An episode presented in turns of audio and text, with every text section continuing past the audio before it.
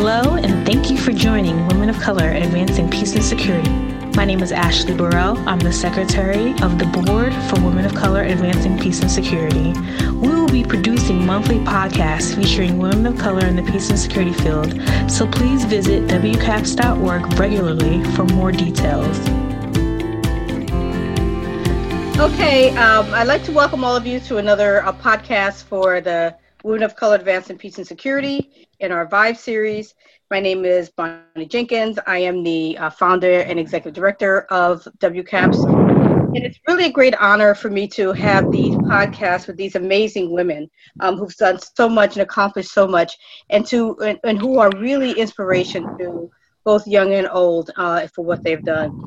So it's my honor to welcome Elmira Besrali, who's going to talk a little bit about what she's done Um, uh, in the area of foreign policy, peace, security, um, and it's really my honor to, to to speak with her and introduce her to you, for those of you who may not know her. So I'd like to start with Elmira. Just uh, just uh, introduce yourself and say a little bit about who you are and uh, a little bit of your background. Bonnie, thank you so much. I'm so happy to be talking to you um, and to your audience here. I think it's so important to have so many different voices talking about foreign policy, um, particularly women. Um, and a little bit about me. I am the co-founder and C E O of an organization called Foreign Policy Interrupted, which is very much focused on increasing female voices, contributing to foreign policy discussions in the media, on a government level, Um, in academic circles, uh, just to make sure that we are getting a multi-dimensional perspective on the multitude of foreign policy issues that we have. Um, I came to do that from having um, two decades of experience working for the State Department, working for a multilateral organization in Bosnia and Herzegovina right after that war ended in the nineteen nineties, um, and then working with entrepreneurs all over the world. In two thousand fifteen, I published a book called From the Other Side of the World, Extraordinary Entrepreneurs, Unlikely Places, which looked at the rise of high growth, high impact entrepreneurs worldwide. Great. And just that introduction, there's a number of things I'd love to, to ask you a little about in more detail. Um, could you say a little bit about what you did when you were at State Department? Sure. I had just graduated. I had gotten a graduate degree from Columbia University, and I started answering phone calls for Madeleine Albright, who was the U S ambassador to the United Nations. And I have to say, it goes to show you that hard work actually does pay off, because she took me under her wing and made me a member of her staff. And I joined her in Washington, D C, and was part of the team working for the first female Secretary of State. That, I mean, that, that's so exciting. Um, yeah, I have a similar story where I was, I was brought uh, back into government because I had left for a while. I was in government in the nineties, and I and I, I really returned, um, not only because um, President Obama was, was coming in and, and being sworn in, but also because uh, I, uh, uh, Secretary Clinton reached out to me. And so it was great uh, working for her, and I had hoped that we would have our first female president, but that didn't happen. I know, I know, very um, disappointing. Hopefully in the future. Yes. Um, so tell, tell us a little bit more about what you did uh, in Bosnia when you were there. Well, you know, I went off to, um, so the story of how I actually came to Bosnia is after I left the State Department in two thousand, I came back to New York, which is where I'm from and my family lives, um, and which is where I currently live now. And I worked in the private sector for about eighteen months, but I have to tell you that after having a career working um, on the front line of foreign policy issues, you really, I, I had FOMO big time. And it was one of those things where working on private sector, even though I was making, you know, five times the salary I was at the State Department, it just wasn't something that I got excited about getting out of bed in the morning to do. Um, and I was looking around, and I had gone on an election observer mission to Kosovo in two thousand and knew about the O S C E from there. And I started digging around on the O S C E's website, and there were a couple of job openings at their mission in Sarajevo. And that's how I ended up in Sarajevo, first as the executive assistant to the head of mission, who was an American ambassador, Bob Beecroft. Um, and then the position of chief spokesperson opened up, and I applied for it. And for three years, I dealt with three different media organizations, Serb, Croat, and Bosniak, um, and it was a tremendously interesting experience. Wow, that sounds, that sounds very interesting. Um, I love how you said that you were making about five times as much as in government. Yeah, I've been in government all my life. I like that's really tempting. So, um, so then you uh, say a little bit about your book um, and and uh, and the book that you wrote. It sounds very interesting. Yeah. So. Um, One of the reasons I got into foreign policy is as the daughter of immigrants from Turkey, um, I was always made aware of the world um, outside of Brooklyn, New York. And, you know, obviously, you know, I had a, I have a different name and I have a different culture and we spoke a different language at home, but we'd also go on summer vacations to Turkey to visit my mother's family who still, who still lives in Turkey. Um, And it was always it was always kind of this experience where I was going into a different world and seeing, you know, this is a place that my parents truly love, and it really was very hard for them to leave. And I could see how it pained, especially my mother, to come back to the United States.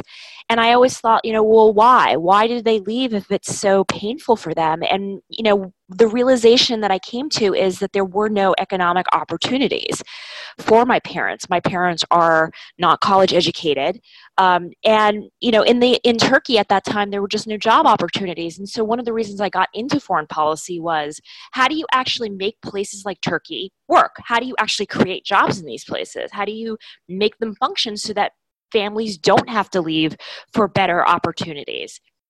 And so when I landed at this organization working with entrepreneurs around the world, what I found is what you really needed to do is focus in on those individuals building businesses, but who weren't able to scale them up.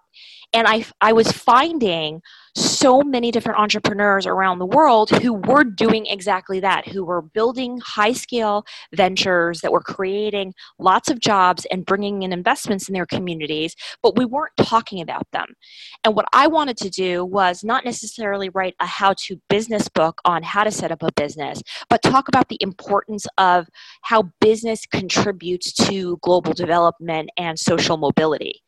And what I did was I found uh, entrepreneurs in seven different countries, and I looked at how they were doing it. And essentially how they were doing it is was they were overcoming obstacles that were really preventing them from replicating the Bill Gates, Steve Jobs, Mark Zuckerberg stories, and showing that it was possible to build a high impact, high scalable, investment-worthy venture, whether you were in Mexico, Turkey, Nigeria, India, Russia, or China.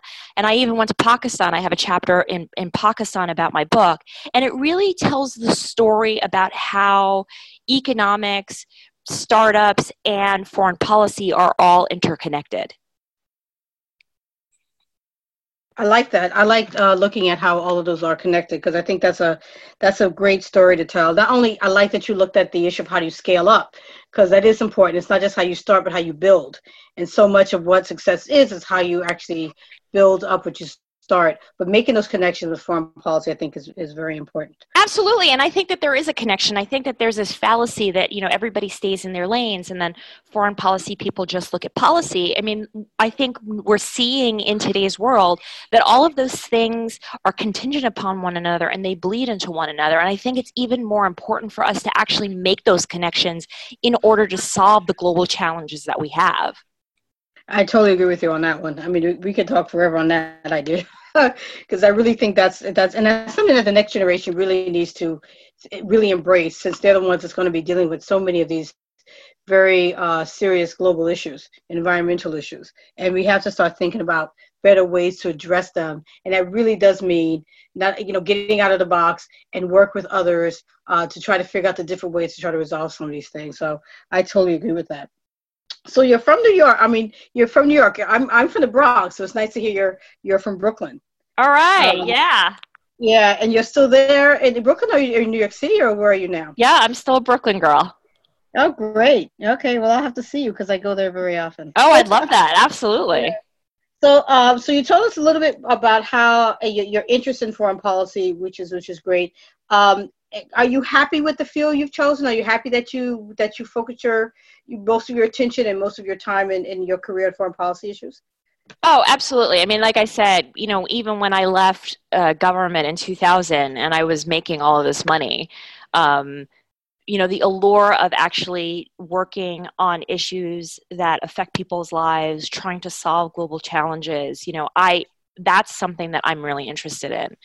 Um, you know, making them lots of money is certainly, it's certainly nice. Um, but at the end of the day, you know, you, you really do need, you, you need something that's going to excite you, that's going to, you know, get you out of bed in the morning and, and, you know, make, make what you're doing meaningful. And for me, that's always been about connecting with people from all over the world, from addressing these issues. And I, and I think particularly it's not just about making the policy in Washington. I think for me, it's even more important to be out in the field mm-hmm. because you really do get to see challenges and the impact of what those problems and what the solutions are firsthand. You know, when I was in Bosnia, I was always amazed at how a lot of these decisions were coming out of Washington and London and Paris, and they didn't really understand the realities on the ground. And mm-hmm. when we would tell them that, you know, well, that's not really going to work, there was a lot of pushback. But I also think that being in the field, but also connecting with people is so vitally important. And this is also going back to the work that I'm doing today with Foreign Policy Interrupted. You know, today's global challenges are so vast and so numerous that we can't just rely on single policies to address them. What we really need to do is get people engaged and get people working on them. And that's not going to happen in the oak panel rooms at the State Department. That's actually going to happen in, you know, when you're on the ground in Nigeria, when you're in Pakistan, when you're in Sri Lanka, when you're in China. And we have to actually start to realize that the people in these countries really do matter. And they actually contribute not only to global prosperity, but to global security and peace. Right. And, and, and that is such an important point. And, um, you know, Getting folks out, getting folks in D C and I guess in other capitals to understand it is is always is always a challenge. But I think we have, you know, with the next generation and going out and and helping others to understand that, I think is going to be very very vital all for the future. Um, so why don't you tell us a little bit about the Foreign Policy Interrupted and what you're doing there now? Sure. So um, it started in two thousand fourteen. Um, it was just a, an idea where we thought, well, why do we continue to have these discussions about where are the women? You know, continually seeing lists of experts in Middle East, Israel, China, national security, and they're all male dominated.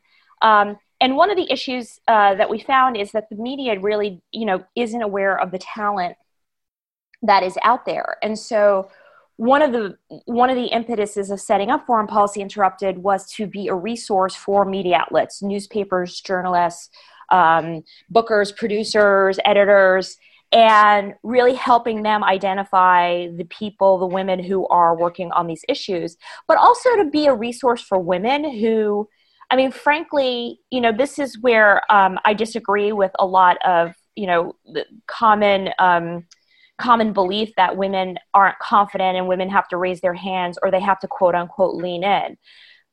It's not enough. And I, and this is where I do agree with Michelle Obama. It's not enough. It's not enough for us to lean in. You know, we don't have the incentives that allow us to raise our hand because when we raise our hand, we get punished. I mean, mm-hmm. the reality is that when women actually do raise their hands and volunteer and lean in, they're either ignored, they're humiliated, they're harassed, they're threatened. I mean, the incentives aren't there. And so one of the things that I wanted to do was, how do you actually get women to change their mindset and actually really realize that not only is, is it not them, that it's the institutions and this, you know, the way that we've actually all been brought up to believe that, you know, white men are the authority, you know, mm-hmm. and, to, and, and that it's not up to us to actually change it. It's we all have to, as a collective of society, break down th- these frameworks, just like Me Too is doing, right? In the same way that Me Too is actually shed a spotlight on power and sexual harassment and the role and you know the role of men and women in the workplace. We actually have to also understand that if women aren't raising their hands, it's not because they lack confidence. It's because there's something wrong with the system. Mm-hmm. and then also to provide women with the tools so that when they are actually called on to be able to go on M S N B C or Fox or C N N and to be able to not only interject with their substantive points, but to also then fight back anybody who is interrupting them or who is mansplaining to them. And so what we do is we provide um, op-ed training workshops, how do you pitch editors, and we do media trainings. And um, I'm actually getting ready to to break that out and to actually expand it further beyond foreign policy with an organization that I'm calling Interrupter. And and what is that organization? It's called Interrupter, so it'll be it'll just be an expanded version of of F P I. Okay, um, and so do you have a do you also include like a list of um, people uh, who who uh, media can go to for um, you know some background information on these issues? You know, you have women who are ready to go out there and talk and speak. Do you keep a list of that? I'm just curious. Yeah, so on the website, the F P Interrupted website, we have experts lists, um, and right. I try to keep them up um, updated regularly um, by topic area. So if you take a look, um, we we have a list um, on national security defense. Um, we've got a list most recently since Yemen has been in the news a lot. We've got a list of experts in Yemen, China, Iran, um, you know, and on a whole array of both geographic areas, but then also topical areas that are resources, I think, not just for the media and for journalists to use, but also for organizations who are putting together a panel, an event or conference and are looking for different voices to come and, and actually discuss these issues. I think, you know, I think especially what's been disappointing in this age of, of Twitter, twenty-four seven news coverage and Facebook and, and us being digitally connected is that we're actually not seeing organizations tap into these resources and actually engage in different conversations. You know, I'm tired of listening to the same people have the same conversations, these same predictable conversations. You know, let's hear from people we haven't heard from. Let's expand and enrich the discussion, because the reality is when you get more perspectives, you're actually going to get to better solutions. Yeah, I totally agree with that. I mean, I'm so tired of hearing the same, like you said, hearing the same people. Um, and, you know, a lot of these media outlets like C N N and others have people who they, I guess, are contracted, who they always go to on a regular basis on issues. The problem with that is it's, it's always the same people. Um, and getting, right, and it's just right, and it's not interesting. No, it's not. And it's like you already, after a while, you already kind of get a sense of what they're going to say. Right. Um, and I, I don't, and I understand why it's, it's good for them to have these people who they, they know they can talk to and be reliable to talk to on a regular basis because they've had them before. But on the other hand, it does make it boring. It does make it, you know, okay, the, they say the person's name and say, all right, I kind of got a sense of what this person's going to say already. So you don't really want to listen. Um, but I'm glad to hear about the, um, the list. I know that my organization also has a list. It's more, it's not really related to media coverage or, or for people to do media, though that's of course something they could do. Um, it's also for, you know, bringing uh, women of color out there to, to people can see who's out there, and just to get rid of the concept that there aren't a lot of women of color out there who can speak on certain issues. Um, and also with the, uh, and hoping to help them with the media as well. So glad to hear that, um, that that's something that, that you have there. Yeah, and as a as a woman of color, I have to say I really am very conscientious about making sure that those lists are not just um, mm-hmm. are are not just one dimensional. Um, you know, I think it is so important to actually have ethnic and racial diversity in these conversations. So it's not just about having women at the table, but it's also about having different people from different backgrounds at the table. Um, it's profoundly important. And I have to tell you, you know, as, as a woman of color growing up here in the United States, you know, being in, in particularly, I think the challenge for people of color in foreign policy is that you do get pigeonholed into certain areas. So because my parents are from Turkey, I always get pigeonholed into things that relate to Turkey, which I'm happy to because I care about the country. Obviously, I know about it, but I don't think that I should be pigeonholed. Like, I have expertise beyond that, and I want to actually be able to engage in discussions that relate to economics and global trade because I also know a lot about those things too. And so, you know, I think in the same way that we don't actually think twice about a man engaging, a white man engaging in a discussion, whether it's about Russia, Iran, Saudi Arabia, or China, we should also not you know, limit people of color to whatever racial identity that they have. Exactly. And so let's shift a little bit here. I'd like to spend the rest of the conversation on some of these other issues um, uh, about being a woman and a woman of color in, in, in this area. So uh, you already started to, started to say a few few words about this just now. Um, and so um, tell us, tell us in the audience a little bit more about some of the challenges that you think you faced, uh, continuing on what you've been saying, uh, as a woman of color in this field of foreign policy, uh, particularly in some areas that's so Um, predominantly uh, white male. Uh, so what are some of the challenges you've experienced? And, and also maybe the second part would be, how have you um, overcome some of those challenges? Um, I think the challenges that I, I've personally faced is just, um, I think that there's a, le- there's a lot of unconscious bias there, first of all. I don't think anyone's ever going to say, you know, Elmira, you're not welcome in this discussion, or we don't, you know, we don't want to hear from you. Um, sure, I get invited to the panels, I get invited to speak at certain things, but I can definitely tell that there's a certain lack of trust at the things that I'm saying.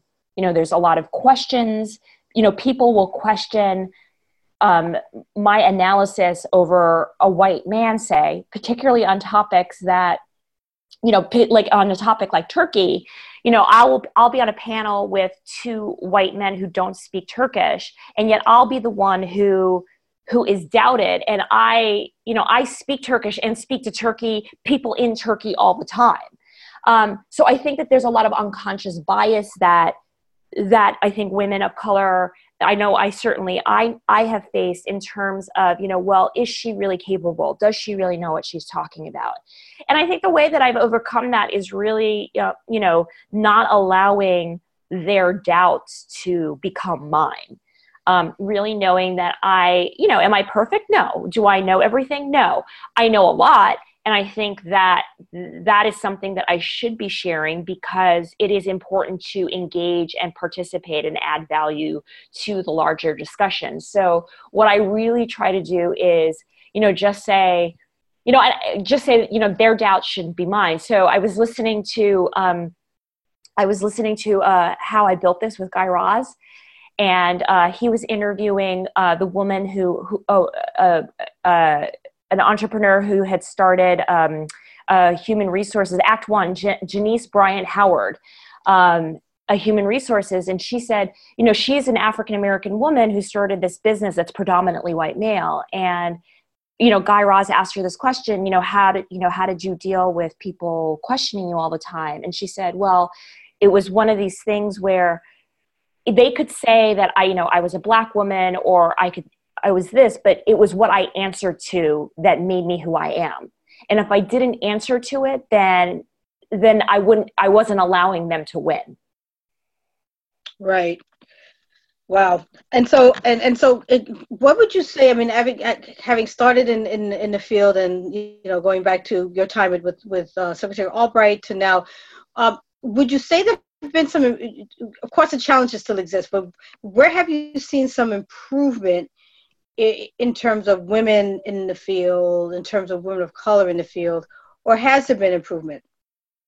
Um, I certainly think, I, you know, I don't think that, I, I, you know, I certainly think that there has been tremendous um, improvement since Madeleine Albright became the first female Secretary of State. I mean, certainly you're starting to see not only more women put themselves forward, but more women getting called upon.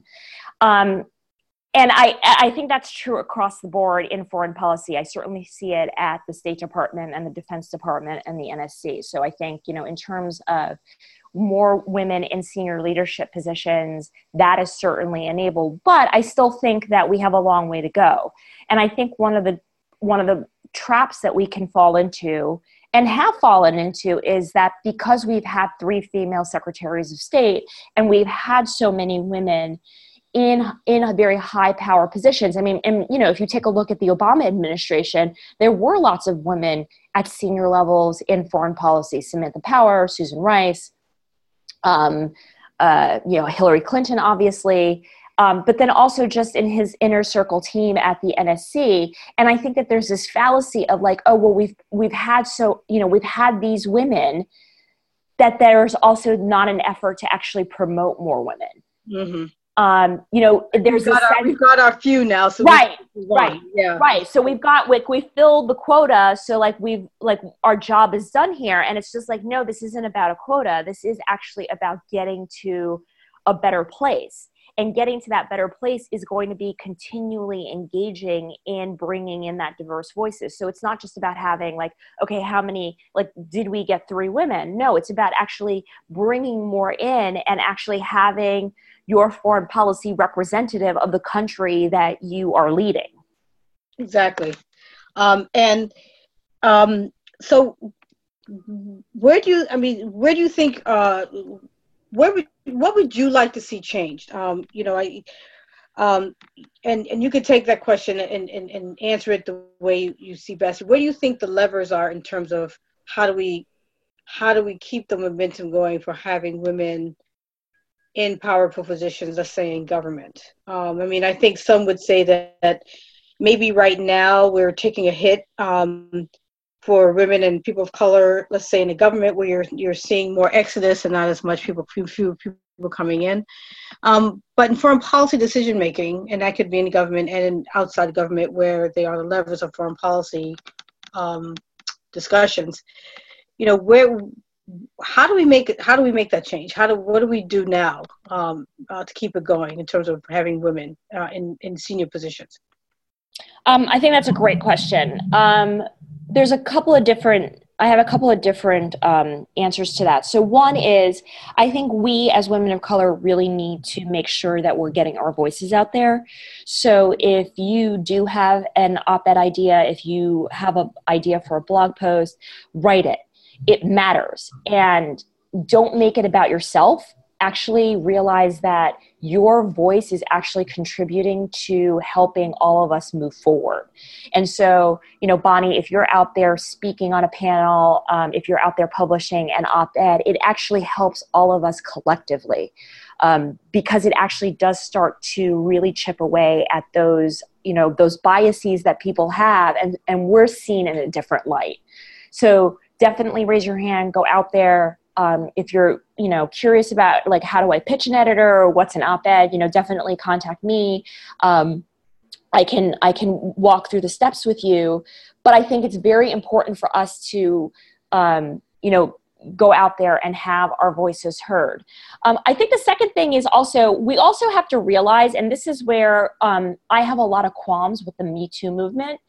Um, you know, I think that there's this sense that, you know, we've been out there, and Me Too, you know, has really shattered this um, this huge elephant in the room about sexual harassment and men in power and how, you know, male-female dynamics. But I don't think that we've actually addressed this issue of how women are seen, and it's and and what we're actually going to work we're actually going to do about it. And so I think what's happened is there's certain a certain complacency among certain women that, you know, this is a movement and we've actually been moving forward. And my question to them is, have we? Um, I I actually question that because I think that for certain women, things might have gotten better. But I also think that it's enabled a certain segment of society to develop a certain righteousness that is excluding women of color and really forgetting that we have additional challenges that that you don't face. You know, you don't face this institutional unconscious bias and discrimination in the same way that we do.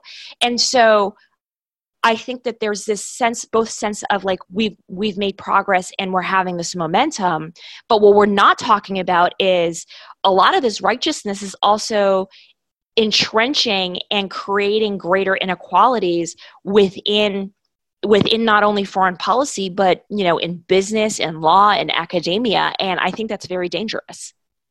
I, I totally agree. And I could do a whole a whole podcast just on that. And you should, because we really, I really, this is something that we need to talk about. Yes, we do. And I that's something I definitely want to want to talk about. And I've been t- having chats with several people about how to how to frame such a discussion. So, I well, I want to be in I'll, it. yeah, I'll, I'll I'll touch base with you offline, and, and we can we can continue that conversation. Um, I don't want to keep you much further because you've been very kind uh, uh, with your time. I guess just a couple more questions. Um, um, if you, you know, as you see um, young women of color who want to get into the field of foreign policy, so much of one of the reasons why I wanted to start my organization is for the young women and who may not see, um, you know, the role models out there. And we're in Washington and we're familiar with other women of color who may be out there doing things and who may be running organizations like you, or, you know, and, and maybe not as much in this administration, but in past administrations have seen women of color uh, in positions. Um, and there's still not enough of us, as, as you know. But if you're the young girl in a city in the Midwest or in the South or someplace that's not in a major metropolitan uh, area, and, you know, you feel like I'm the only young uh, girl who's interested in this and I don't have role models. I mean, and, and that person comes to you and, and, and they feel very challenged because they don't see the role models and they happen to see you. And they want to know, what do I do? And how do I, and you can tell that this person, this young woman just needs to know that she can do it. And that, you know, and she may seem like the only one out there like herself, but that there are other people who have made it and that she can do it. What do you tell that? What do you tell that young young girl? Well, I tell that young girl that she's doing the right thing of reaching out and, and trying to find um, people that she can turn to, um, not only for guidance, but for for just that that connection to have. Um, Look, you know, I don't think any of us have gotten to the places where we've gotten without connecting with other people. And I think it's profoundly important for um, whoever it is to be out there and trying to make those connections. You know, I get emails all the time from young students, um, people who want to chat, and I always take the time to do that, um, especially if they're people of color, because I know that they, like you said, they don't have the role models and they don't have those networks. And so I think a message that I have for the women like ourselves is say yes. You know, Shonda Rhimes, like, you know, it's your year of saying yes.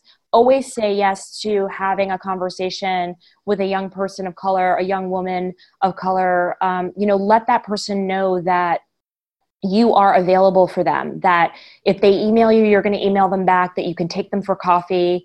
Um, it matters. And it does help them in their confidence, in their ability to continue to pursue the things that they're really interested in.